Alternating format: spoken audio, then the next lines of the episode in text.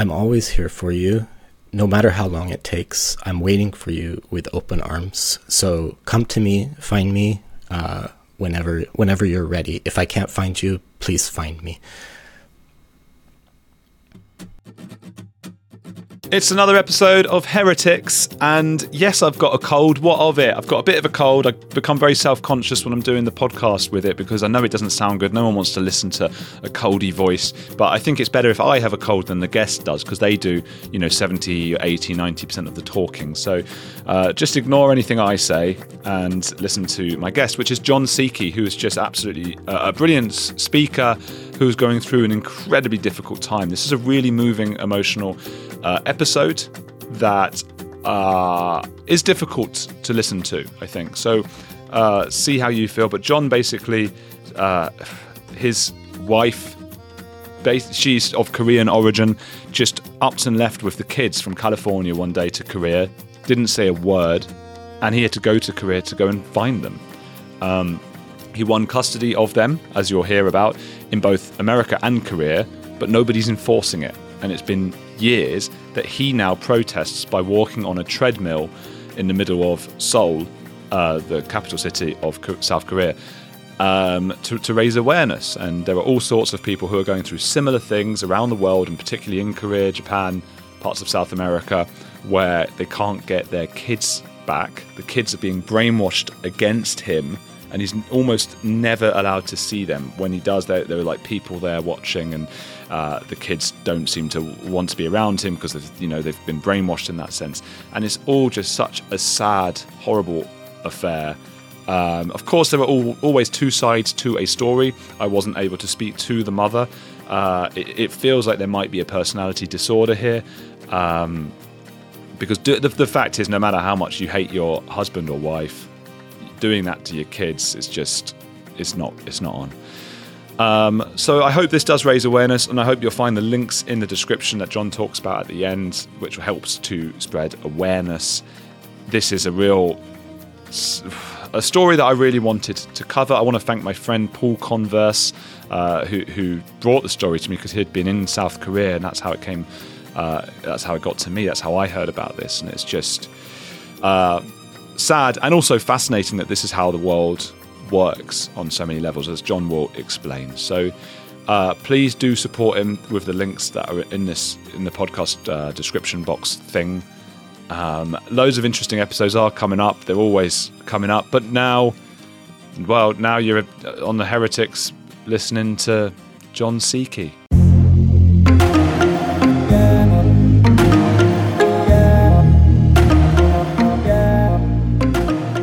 John Sekey, welcome to the show. I want to ask you right away, why is it that you've been seen on a treadmill in the snow in freezing conditions in South Korea? Yeah, so my two children were abducted to South Korea by their mother towards the end of 2019. And the courts in both countries have ordered the children returned to me and to San Francisco. But that has not been enforced. So last year I started a protest to try to bring awareness to the issue. My God. And it's a really eye-catching protest. I saw you on a channel, Asian Boss, and it was brilliantly put together. And it's very moving. And as soon as I saw that, it's a symbol that you're doing that really works and really captures the imagination. You're walking on this treadmill. It's freezing cold out there. And it shows that you really, really care. When did you last see your children? I was actually able to see them starting from July of this year a few times. It had been almost a year and a half in between where I wasn't able to see them at all. So it was a huge relief to be able to see them this year. They're not in a good shape emotionally. The abduction has basically emotionally damaged them. So, and we've actually proven now the emotional harm that's been done to them, and actually gotten a restraining order out against their mother, the abductor, recently, as a result of basically child psychologists observing their behavior. So they're basically brainwashed, and it's not a good situation. What kinds of things are we talking about? What can you see that's not right? Yeah. So What happened most recently was in July, we were having some more court hearings. Actually, the court was basically telling their mother that she was going to go to detention if she didn't return the children, comply with the court order. So leading up to that, the judge in the case said, okay, how about let's have the children spend some time with John, their father, since they've been cut off from him for a long time, reconnect as a gradual process to going back home, which made a lot of sense. So we actually did that. And during the first meeting, we followed basically the standard procedures in these cases where a parent has been cut off from a child. So I had a very well-respected child psychologist, my lawyers and others, interpreter, talk to the children first, explain to them what was going to happen, that they were going to spend some time with dad. And that took a lot of persuading, but finally that happened, and then I was able to be reunited with the children on that day. We spent a great time. We went to basically a kids' gym, had a really fun time together, and the brainwashing effects were there, but we were able to cut through it pretty fast, and they were actually able to reconnect with me well. Unfortunately, I then had to send them back to their mother instead of just taking them home right away. That was the court order because it's supposed to be this gradual process. So 2 weeks later, we were supposed to have another longer visit with the children. On that day, the same children who had had a great time the first time completely refused to go, and they were actually telling my lawyers and the child psychologists that they were bad women and liars. My son was actually acting out quite aggressively to them in the court where we were supposed to pick them up. And it was just very clear what had happened. The child psychologist said, you know, clearly after the first time they got punished, that's the only explanation, you know, because they had a good time with dad. And the second time they're probably going to get rewarded if they refuse to go. And so it's just almost Pavlovian the way it works at a fairly young age. So. When you were able to see them, obviously that must have been heartbreaking for you to see that. Were you able to speak to them? Do you speak Korean? I speak a little bit of Korean, enough for a baby talk. I actually studied in San Francisco while we were married, and learned enough to be able to speak, you know, kindergarten level Korean. My son actually speaks English. It's his native tongue, and he's continued to learn it in Korea. My daughter understands a lot of English, but only speaks Korean. And I do use an interpreter as well. So. Oh, right. So you're having these days and there's like this person with you. Man, that's hard as well, I suppose. So are you able to, when you had the kids finally, were you able to see the kids? Were you able to speak to your, I suppose, ex-wife and say what's going on? That's been difficult for a long time. Mostly we've only been able to speak through lawyers throughout most of the abduction. Actually, at the early stages of the abduction, I invited my older brother to come to Korea with me to try to basically sort out the situation. And it looked like we had, but then there was some bad faith from the other side, so the kids never ended up going home at that point. After that, we pretty much had to use lawyers only for communication. Do you have any... did you know before she left? I mean, had things not been going well between you two? Were you separated at that point? And was there any clue that she was just going to be gone with the kids? We were still living together, and there was no divorce or anything. And it was clear that there were problems in the marriage that needed to be resolved, but nothing that would justify an abduction. So it wasn't a surprise. And at the time, I was powerless. The way the law works is if you don't have an existing court order, there's no way to actually stop a parent from taking a brief time out of the country with their children. That's just the reality. When did it start to dawn on you that she wasn't coming back? I think after we made that agreement when my brother came to Korea, and then, you know, we had worked out when to buy the plane tickets back and everything, and she did that. And then I came to Korea for the month, and we were all supposed to go home together. During my talks with her at that time, then it became pretty clear that she had actually had no intention of bringing the kids back. So then I knew this is going into international parental child abduction at this point. Just thinking about your and her relationship, was there any point where she said to you, hey, it's over between us? No. In fact, These cases are messy because, she was telling the two courts two different things. She's telling the San Francisco court, oh, I'm planning to come back. I just want to spend more time in Korea for various reasons. I can't bring the kids back right now. At the exact same time, she's telling the Korean court, I never intended to bring the kids back. So who knows when and what was going on through her mind at that time. Do you think this would be treated differently both in America and Korea if you were the mother in this instance? It would, I think. There are aspects of gender to this situation. However, it's not all about gender. So there was actually a very famous abduction from France to Korea by a Korean father abducting the daughter from a French mother. Sorry, it took her 5.5 years to get her daughter back, and that actually set some precedents in these cases. And I'm actually using the lawyer now from that case, so I hope we'll be able to resolve it using some of the similar techniques that she used. So the way I would also explain it is.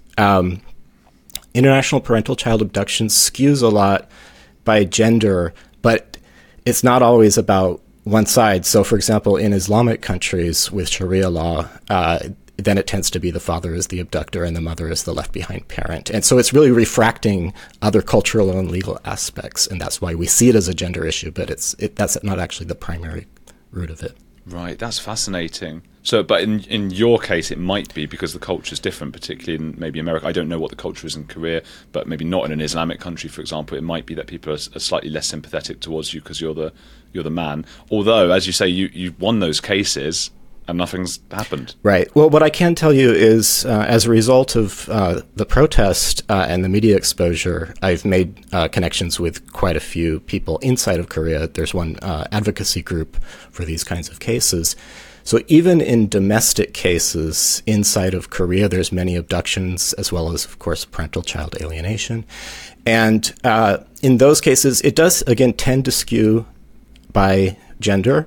However, I have met many Korean women who've been cut off from their children in exactly the same way. So it's a little helpful to know some of the background. Korea and Japan actually share a very similar cultural and legal aspect for family law and family culture. There's this notion that children are basically household property and they can't be divided in a divorce, and that's where this fixation on sole custody comes in both cultures.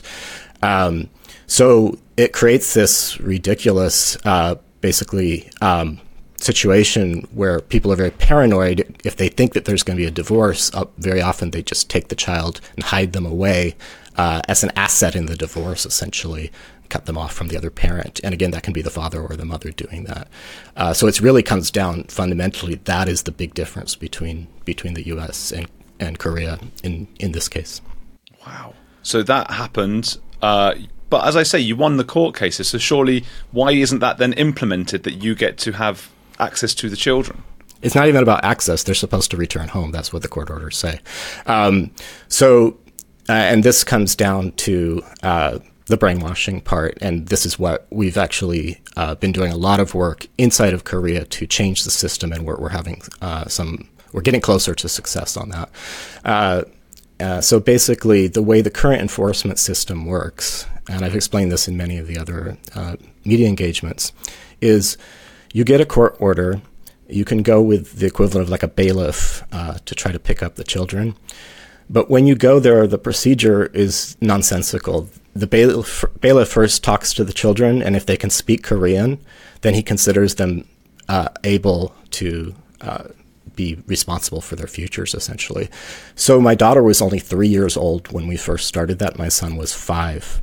The abduction had already dragged on for a long time because the courts are way too slow. So at that time, once he establishes that they have the mental competence, then he just asked them, okay, you can't see both mom and dad anymore. You can either stay with mom or go with dad. Guess what they say. So the big problem is the abductors have a strong motivation to brainwash because they know how the enforcement system works. So it's just nonsense. And so the Korean public has been very sympathetic once we explained that because many people don't know until it happens to them as well. And so that's why we've been able to get a lot of momentum on getting pressure from the US side and within the country itself to change the system. It's like a sort of inverse of Sophie's Choice to ask your kids, like, do you want mummy or daddy? That's insane. We consider that to be child abuse in many cases in the West. You should never put inappropriate questions onto a young child. Now, if the child's 12, 13, 14, 15, getting into teenage years, then it starts to make sense. And the really bad part is typically, in most countries, these questions can be asked in court. The judge typically, especially for younger children, will take them into the chambers, ask them privately without any duress from either the parents, and try to assess their intentions, and then put that together with the whole picture of what's in their own best interest, but only in court. Whereas here it's being done at the enforcement site in this nonsensical way where typically, you know, the abductor is standing there holding the children. And it's almost like a Stockholm syndrome that kicks in as well, unfortunately. That they're relying on this person for their entire protection, their entire life and everything else, being asked to go with someone who's almost a stranger. So how's that going to work, right? Yeah, it can't possibly. I mean, it must have... I'm not suggesting you do this, but it must have crossed your mind in sort of your darkest moments, or most desperate moments. What if, on the few times you've seen them, if you could just sort of whisk them off to an airport, go back to San Francisco, and what would happen then? Yeah, you can read some of the cases from Japan, especially, that have been well publicized. There have been people arrested and gone to jail for at least 3 weeks, and then kicked out of the country, never to come back. In those cases, so. People talk about this. It happens a lot inside of Korea. It's almost like the law of the jungle, and it's really sad that because people know that the government won't do anything, then they're forced to think like that. So it's just it's really sad to think about. Yeah, that wouldn't work then. It's not a good idea. I mean, I've got to say, I've been impressed. You're the real deal. One of the hardest things as a podcaster is trying to make sure guests show up, that they try, if possible, to get good lighting and camera and stuff like that. And you turn up here, you know, it's nighttime where you are. You try to get a studio, but they're not available at night. You've got all the lighting and webcam that I've suggested. People who are trying to promote their work and things, they often push back and say, well, I don't have time to do, I got the thing and they didn't get the thing, you know, and you obviously want this to go well, I suppose, because raising awareness might help you in some way get more access to your children.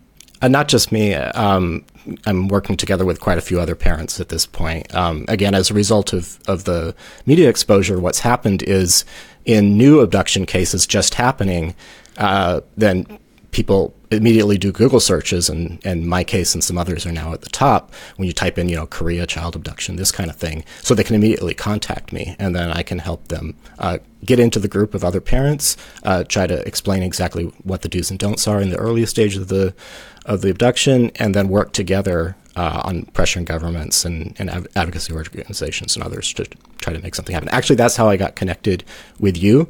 There was a recent case out of Boston, which is getting quite a bit of news. It was already on the local Boston TV station. It was on a nationwide radio station, also to Korea. In that case, the father connected with me and one of the other Left Behind parents. And then his brother, I think, put me in contact with someone who lives in Busan, and that's where his abducted child is now. And that person put me in contact with you. So I really appreciate any way to get the message out. And I also try to emphasize in the protest and in all the media exposure, this is not about he said, she said, or me versus her situation. People are always like, oh, there's two sides to the story. Yeah, actually, now the sides are like me and the Korean government. Those are the two sides. So I try to focus on that part and not on the personal level. These cases start out as private family matters. Eventually, if the couple can't figure things out, then it goes to court. The court's supposed to settle the dispute. When courts make orders and then those aren't enforced, then it becomes a huge public issue. It has nothing to do about one lawless person. It's about a broken system. And so that's where I try to keep the focus. You must feel so helpless because it's been years now, you know, in things aren't progressing as fast as you'd like them to. Does it help to talk about it? Does it help to have this group of others who are going through similar things as well? certainly there's a lot of solidarity that comes from that, and also sharing ideas and sharing our experiences as we deal with different government organizations and that kind of thing. Without that, it's a very isolating and lonely and powerless experience. A few decades ago, private citizens used to be largely that, private. What's changed? The internet. Think about everything you've browsed, searched for, watched or tweeted. Now imagine all of that data being crawled through, collected and aggregated by third parties into a permanent public record. Your record. Having your private life exposed for others to see was once something only celebrities worried about. But in an era where everyone is online, everyone is a public figure. To keep my data private when I go online, I turn to ExpressVPN. Did you know there are hundreds of data brokers out there whose sole business is to buy and sell your data? The worst part is they don't have to tell you who they're selling it to or get your consent. One of these data points is your IP address. Data harvesters use your IP to uniquely identify you and your location. But with ExpressVPN, my connection gets rerouted through an encrypted server and my IP address is masked. Every time I turn ExpressVPN on, I'm given a random IP address shared by other ExpressVPN customers. That makes it more difficult for third parties to identify me and harvest my data. And the best part is how easy ExpressVPN is to use. No matter what device you're on, phone, laptop or smart TV, all you have to do is tap one button to get protected. So if, like me, you believe that your data is your business, secure yourself with the number one rated VPN on the market. Visit expressvpn.com/heretics and get 3 extra months for free. That's expressvpn.com/heretics. Go to expressvpn.com/heretics to learn more. Hey, it's Andrew. If you're enjoying Heretics, there's another podcast I want to recommend to you, especially if climate change, global conflicts, and an upcoming election are making you feel like we're on the brink of disaster. What Could Go Right is hosted by Progress Network founder Zachary Karabell and executive director Emma Vavilukas. On What Could Go Right, the hosts sit down with expert guests to discuss the world's most pressing issues without resorting to pessimism or despair that we hear so often. Instead, they look back at how far society has come and look forward at what it will take to achieve an even brighter future. Is progress on the way? They may not have all the answers, but on What Could Go Right, they're asking the key questions. Tune in to hear interviews with upcoming guests like writer Coleman Hughes, CNN host Fareed Zakaria, and economist Alison Schrager. If you're looking for a weekly dose of optimistic ideas from smart people, join them every Wednesday on What Could Go Right, available wherever you get your podcasts. I don't have kids, but I'm always told that it's a special bond, parents and a kid. Is there a way you can describe to people like me who are watching, who are childless adults, what that feels like to be cut off from your kids? I wouldn't wish it on my worst enemy. It's really it's something no one should ever go through, especially as a parent. One of your primary responsibilities is to protect your children, to guide them, and to keep them from harm. And when you can't do that, and you can basically see it happening in front of your eyes, I mean, the only way I can put it is, you know, in the movies when the person's like, no, falling into the abyss or whatever. That's been my life for the last 4 years, just one long no. And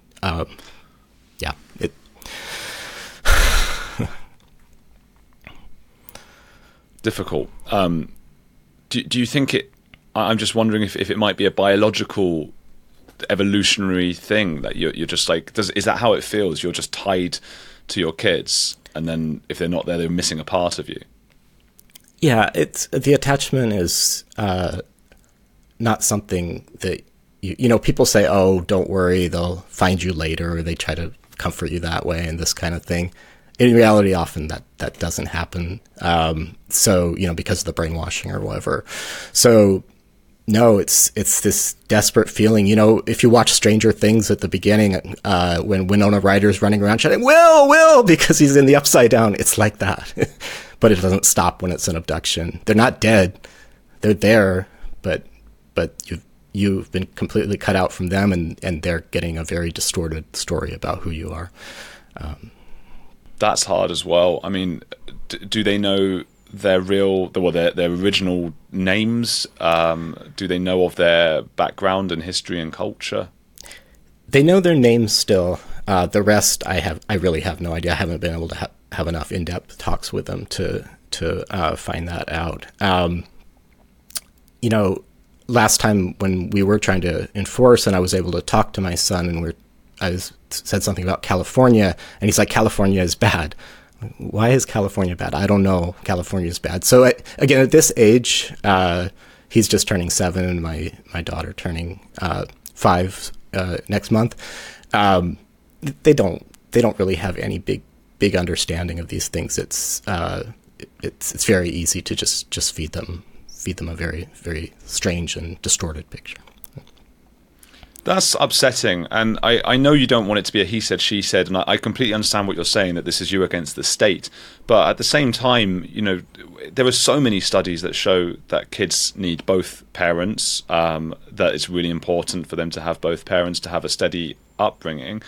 It must be incredibly frustrating for you that she would. It almost feels like she's putting this whatever's happening ahead of the happiness of the children, because you'd want them to think, okay, well, you've got this dad who's wonderful as well, and you've got this. It must frustrate you to no end.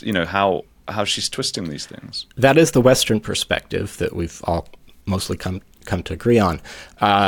Again, we're talking about a very different culture, and it's changing as a result of some of this. But basically, the Korean and Japanese traditional way of thinking about it has been like this.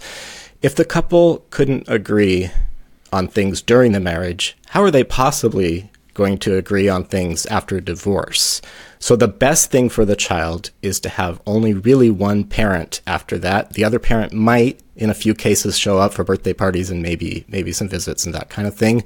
But the other parent is almost a non-parent at that point. And you're bothering the child just by trying to keep contact. That's this very, very, very strange way I've come to understand. And again, that's just a different culture, and I have to accept that as well, that's just the way it is. Now, when I talk to people at the protests and others, not everyone thinks that way. Many people are very sympathetic and say, yeah, of course it would be best for children to have dad in their life and that kind of thing. But that's sort of that baseline that people are working from. So just coming at it from a very different place. They must think you're mad sometimes.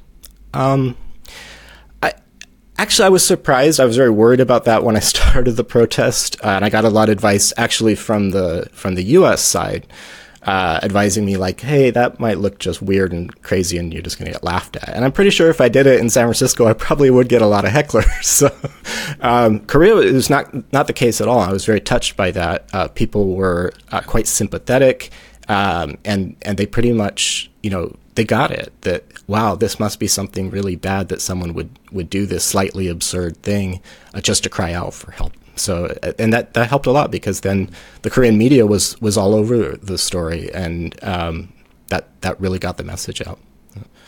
Wow.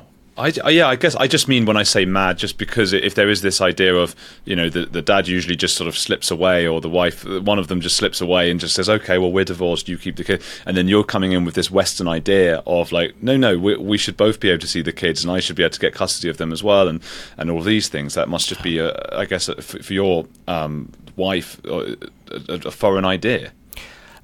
And again, at the protest, I would get that sometimes.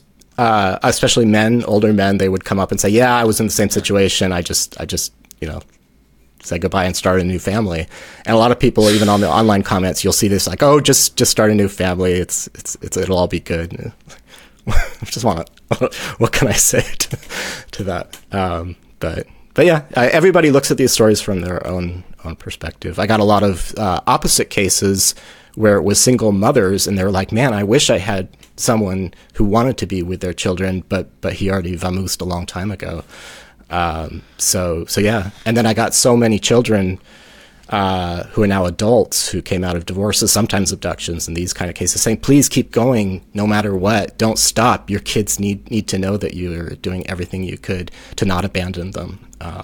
And so it's heartbreaking to hear everybody's own life stories reflected through this really bad situation. You're out in Korea now. How are you able to live, and how can you afford to live? Your life's been totally interrupted. Yeah, and a lot of cases, the parent does just end up getting destroyed by it. I was very fortunate. I worked at Facebook and other Silicon Valley companies in the past. Facebook, I was at the sort of right place and the right time. So I was well compensated there, and so it gave me a good, basically a war chest, because that's what this is war. So that's what I've been able to carry on. But, you know, you drag on long enough in court and all the other stuff that you have to do to survive, and then eventually you run out. There was actually a famous case of a American father got his children abducted to Japan. Same thing, he won all of the court orders, had the return order and everything. Eventually he ran out of money, had to, I think, sell the house. At that time, his wife in Japan went back to court and said, well, how's he going to take care of the kids? You ran out of money. And the court turned around and said, okay, we're going to cancel the orders. This is like a complete slap in the face, because he drained it all into that. And so it was done at that point. What are you supposed to say? Yeah. These are sort of the governments that are supposed to be looking after our best interests, and they just let these things happen. Yeah, and I can't just blame the Korean government. The U.S. government I work with, obviously, and they do take action, but it's very slow and very weak, and they could do so much more, but they deprioritize this issue relative to other things. So that's one of the most painful parts for left behind parents. Just basically waiting for the cavalry to show up, and they don't. Why was it decided that? I mean, obviously it wasn't implemented correctly, but why was it decided by the Korean and American courts that you should have custody and not the mother? Right. So there's a few different factors to this, and first of all, I should talk about the Hague Convention. So the Hague Convention is the overarching international framework that governs these abduction cases. And Korea and the U.S. are both basically treaty partners under the Hague Convention. Most Western nations are, some Asian countries are, and most of South America, parts of the Middle East. So in Africa, I don't think too much. So the Hague Convention basically says, first of all, we should only have one court that's going to decide what happens in these cases for the custody. We don't want one country making one custody decision and another country making a contradictory custody decision. So then the way it works is, when there's an abduction, the first step in the Hague Convention is you're supposed to decide which country should have jurisdiction over custody. And then after that, that country makes all the decisions. So in my case, we took an overlapping approach. We applied for custody immediately in San Francisco after it had become clear that she wasn't going to return the children.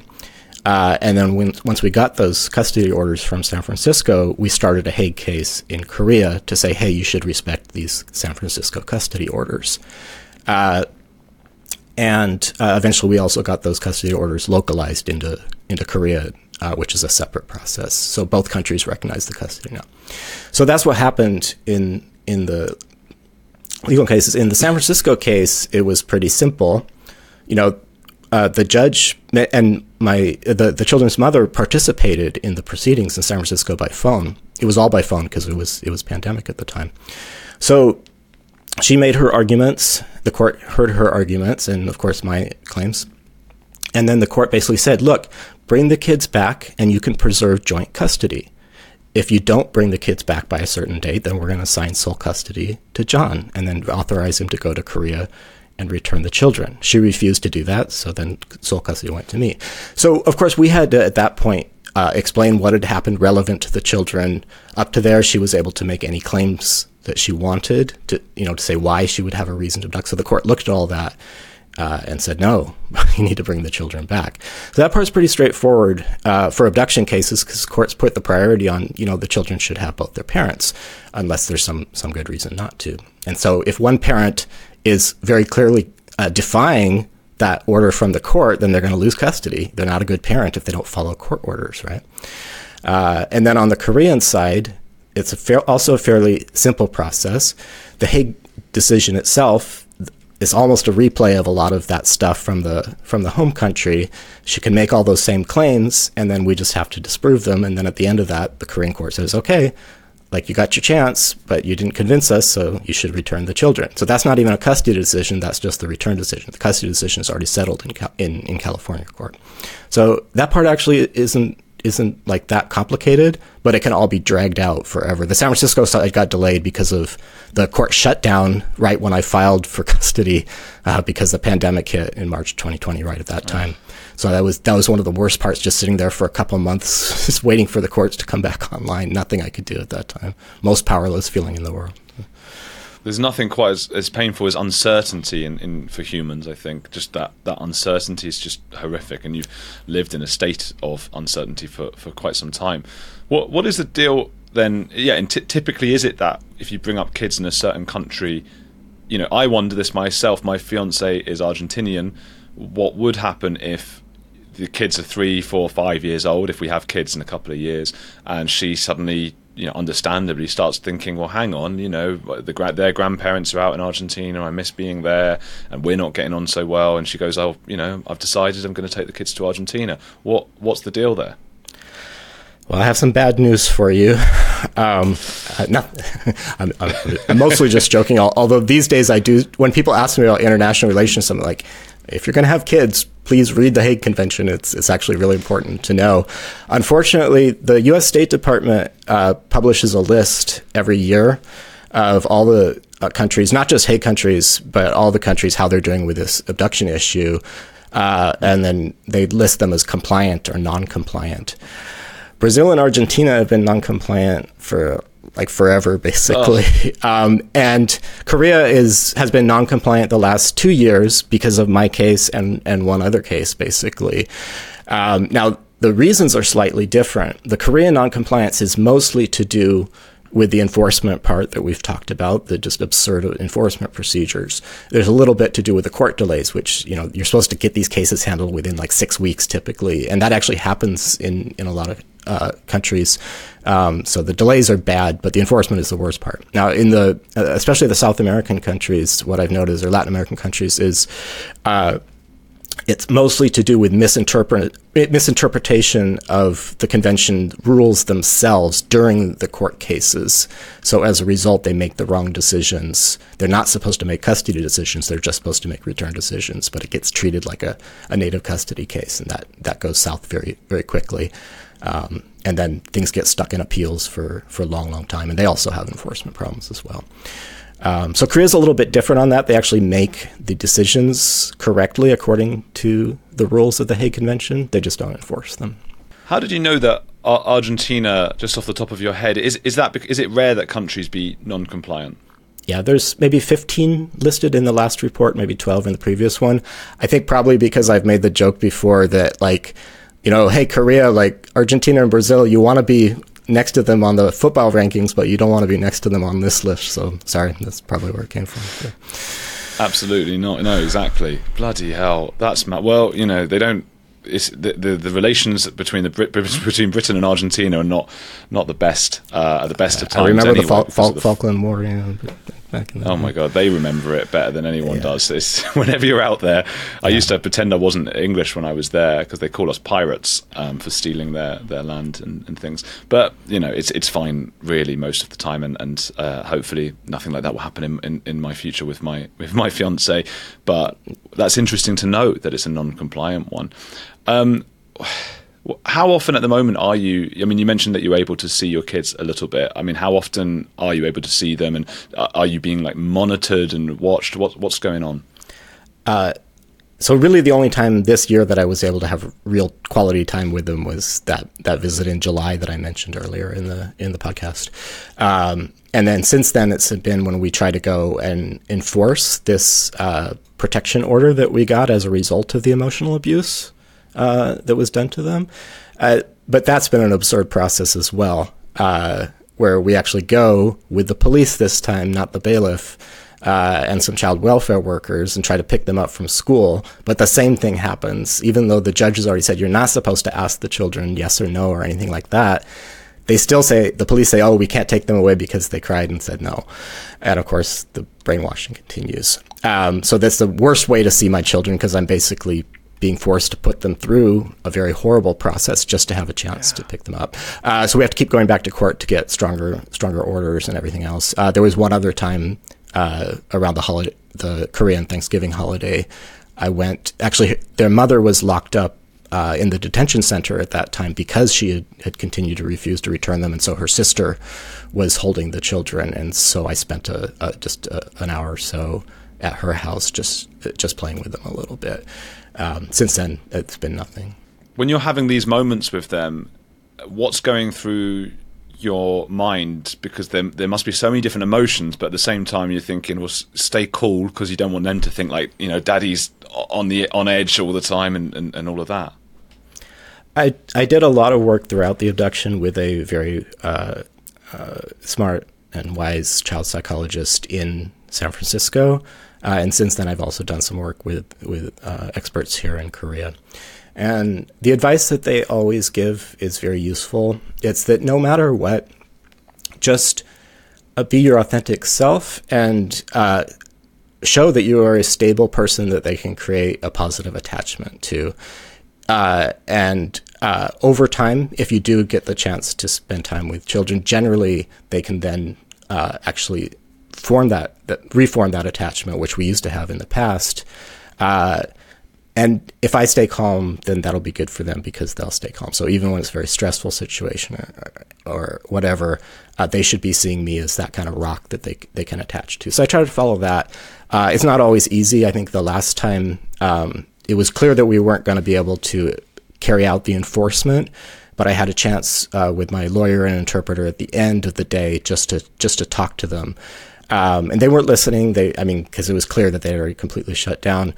But I just expressed my feelings to them and cried. I couldn't help it. I started talking about, the things that we used to do together, how I love them and miss them, but also how every day when they're eating breakfast or whatever, I'm wondering, what are they eating for breakfast? What are they going to do at school today? What's their favorite subject? What sport do they like? These kinds of things. So just letting them know that no matter what, I'm there. I want to be with them, and I'm curious about them. I want to get to know them. It's like almost like an old friend that I haven't seen for a long time. So I try to look at it that way, and that's been very helpful. It sounds like, and correct me if I'm wrong, that one of your prime concerns here is that they will later on look back and say, that, Daddy wasn't trying to find us, didn't seem to want to have anything to do with us. I'm one of the lucky ones in the sense that now I've left a pretty visible trail of breadcrumbs on the internet and everything else, and they know their names and they can find that stuff. So I'm not too worried about that. I feel bad for some other parents who didn't get that opportunity, and they do everything that they can to try to put stuff out there.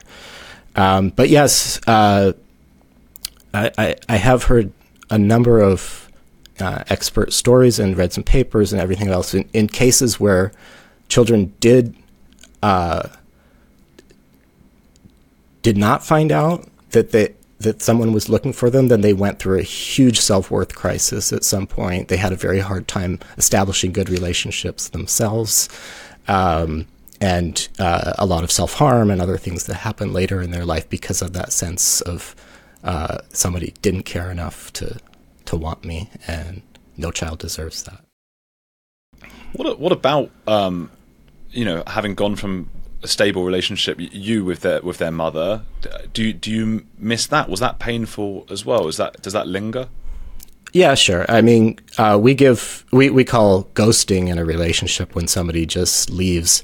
This is like the ultimate form of ghosting, because literally I was like in San Francisco, there's a haunted house sitting there full of the kids' stuff and, of course, other things from the marriage and everything else. So every time I go back for brief trips, I always cry as soon as I walk into the house, just because it's that feeling of just become nothing almost, and all memories of what used to be there. And it is really like a ghost story in many ways. Ghost stories typically start with some horrible, tragedy of some kind, and then, I'm the ghost. It's like, here I am, kids, where are you? Kind of haunting, and then I'm essentially haunting her too through all the court proceedings and that kind of stuff. So it's like I said, it's one of the worst feelings in the world. because you can't get closure. And you know, for me, the, of course, the concern is the kids, and the relationship. We're finally able to proceed with the divorce now, and I have to go back and look at a lot of stuff as a result of that, and that's not fun either. So. Has she given you any idea of, you know, are you able to speak to her at all, and for her to say, like, look, this is the reason, this is why I left? This year I was able to get text messages from her. They were mostly just very angry and very coming from a very distorted place. I would put it that way. So these cases, typically the abductor, they usually suffer from either borderline personality disorder, narcissistic personality disorder, antisocial disorder, one of the kind of dark triad ones. So they don't see the world as it really is, and typically they're enabled by a family unit that's doing the same thing. So when I read those messages, I don't even know what to say. They just make no sense at all. There's literally things in there that almost sounds like a kidnapper, like a regular kidnapper for ransom kind of thing. There's one where she's telling me, like, oh, if you want to see the kids, just come alone. Don't come with the police or the media or bailiffs or anything like that. But who else says come alone? It's like, the kidnapper says come alone. And then it's like, there's another one where she's basically saying, you know, if you want to see the kids again, stop the court proceedings. That's just using kids as hostages. It's just so blatant in those messages. I don't, again, even know what to say. It just makes me sad that somebody can write things like that. So. That would mean you giving up on ever getting them back into your life permanently in return to being able to see them sporadically in Korea. Yeah, and even the sporadically part, once that we went over that cliff, that would be very, very limited, and eventually cut off completely, because that's what happens in all the other cases I've seen inside of Korea itself. I talked to the parents, and as soon as they lost custody, they were if there was any kind of hostility in the relationship, then they were basically just cut off or extorted or whatever the case may be. Were there any hints as to this potential personality disorder when you got married, when you were first together? Was there this sort of honeymoon period where these things were hidden a bit better? Yeah. Yes. That's all I'm going to say. To get back to a couple of the other things we touched on, one is that I want to do kind of a public service announcement, because I get asked this over and over, and then when you read the internet comments, you'll see this as well, where we talked before about this two sides notion. You know, that there's, hey, we want to hear her side too. Of course, that's good journalistic instinct, everything else. So what's happened in this case is she was heard by the courts over and over in both countries, and they made their decisions, but she was also given a chance to speak to the media in Korea. So most of the media, when they reached out to her, she just refused to respond. There were a couple of cases where she responded basically just by yelling at them. And they played with a voice actress and like a voice changer for extra legal protection in some of the Korean TV shows. I just don't know what to say. It's like, how much more do we need to hear? You know, it's not much more to be said. There's just something really wrong here, and that's doing damage to the kids. And the other point I wanted to touch on is this sort of antisocial behavior where someone is clearly not following the laws, and these laws are there to protect children. All the court decisions are always made starting from this principle of best interest of the child. And here's someone just not laughing at them, but just giving them the finger, basically. So yeah.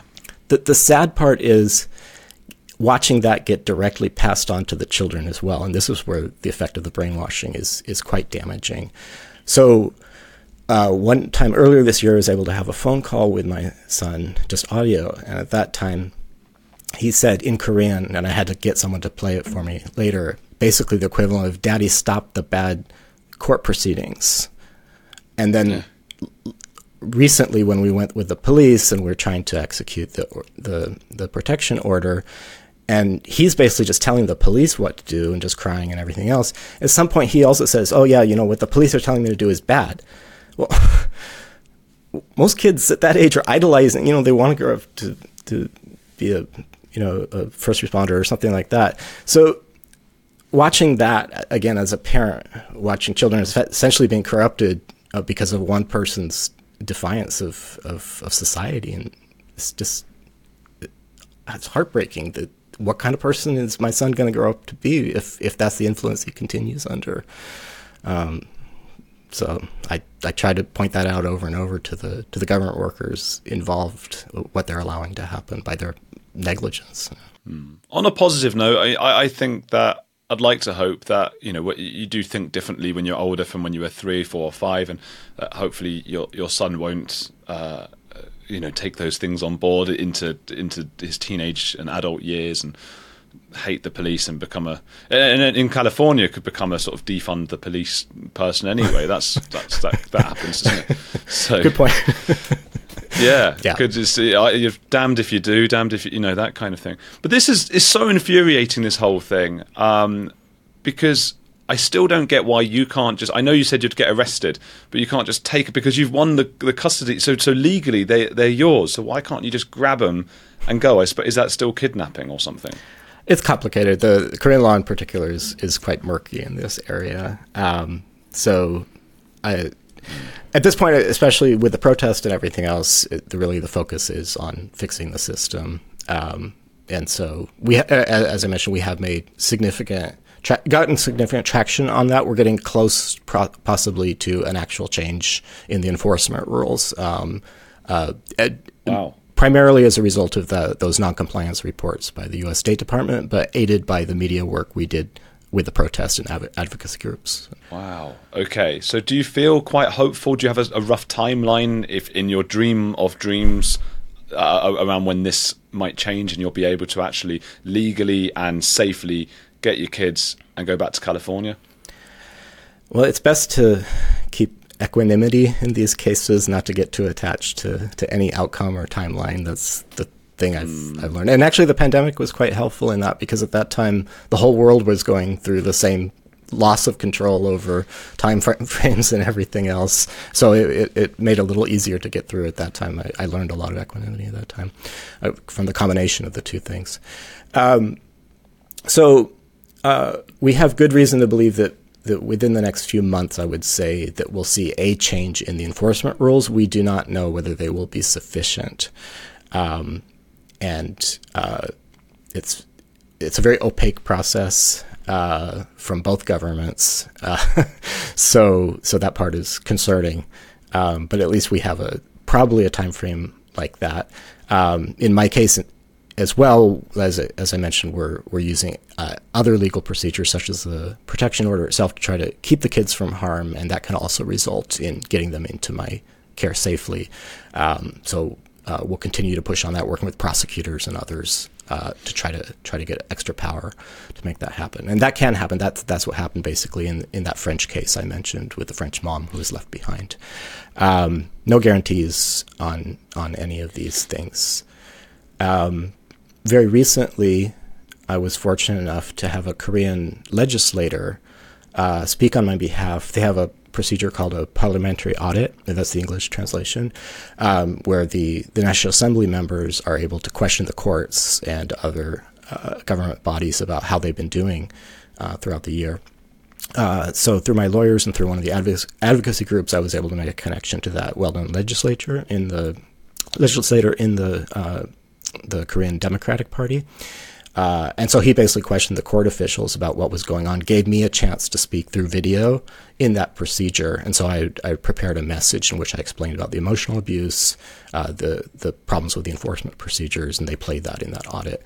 So we are actually getting the message out to the people that need to hear it. There was recently a international conference at Seoul Family Court, and they mentioned, of course, this issue itself and the audit and my protest with the treadmill. They actually had a picture of me with the treadmill up there.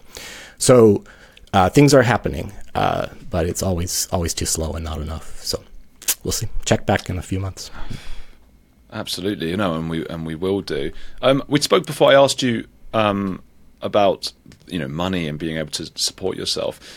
How much do you estimate you've spent on this whole ordeal?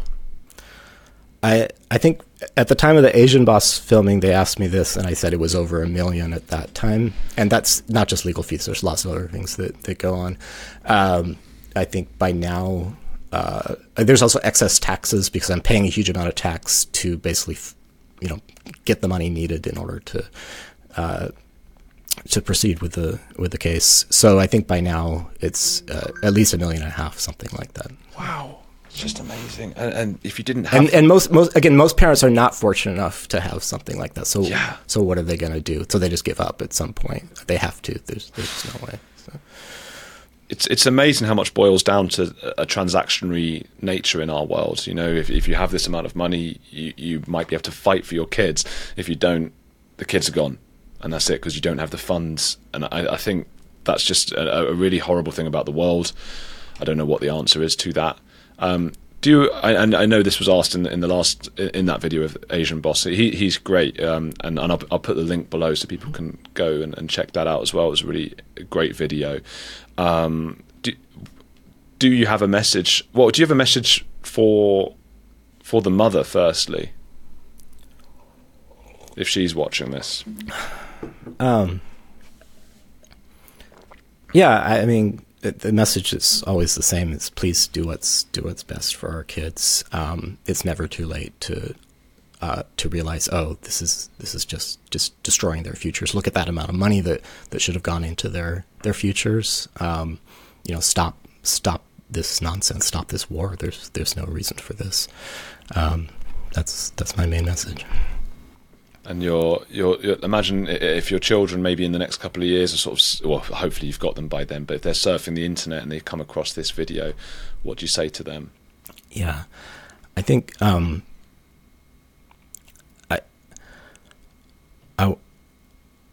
want to tell you that I'm always here for you.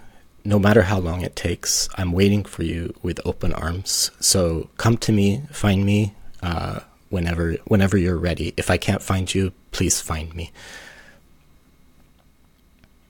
It was very beautifully put, John. Thank you so much. How can people help? Is there anything they can do? Would you like to send them to a website or anything like that? Yeah. So as part of the protest, I handed out flyers when I was on the treadmill. And so it's got a QR code on there, but the website, is www.november13.org, the digits 13 for November 13. And you can find out a lot more about the case there. I think the main ways that you can help are, of course, spreading the story on social media.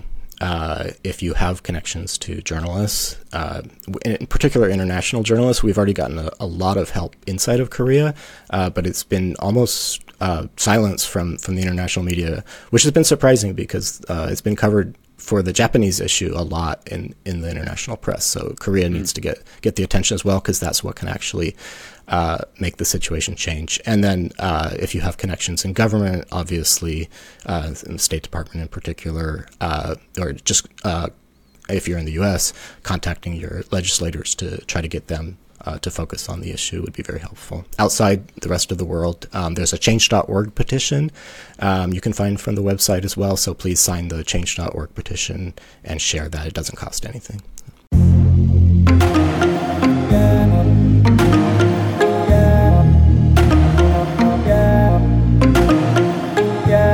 Thank you, John Sekey, for coming on. People, please do go check out his links, share them around. Maybe you know someone in politics who can help in some way. It all feels just a bit hopeless, but people have overcome worse situations than this, and I hope he will be able to be reunited with his kids, at least on some level. Bloody hell. Sorry for my coldy-sounding voice. It's just what it is, isn't it? And hopefully it will go away. I'm playing tennis later, and I've got a ready-made excuse for if I lose. So that's something. Although if you I won't actually mention it, because you can't. If you mention you've got a cold, it looks like you're making excuses, and it's no good. So that's tennis, a less important topic than today's one about John hopefully being reunited with his kids. I hope he will be. Thank you for listening, and I'll see you next time. Hello, it is Ryan, and we could all use an extra bright spot in our day, couldn't we? Just to make up for things like sitting in traffic, doing the dishes, counting your steps, you know, all the mundane stuff. That is why I'm such a big fan of Chumba Casino. Chumba Casino has all your favorite social casino-style games that you can play for free anytime, anywhere with daily bonuses. That should brighten your day a little. Actually, a lot. So sign up now at chumbacasino.com. That's ChumbaCasino.com. No purchase necessary. VGW Group. Void where prohibited by law. See terms and conditions. 18+.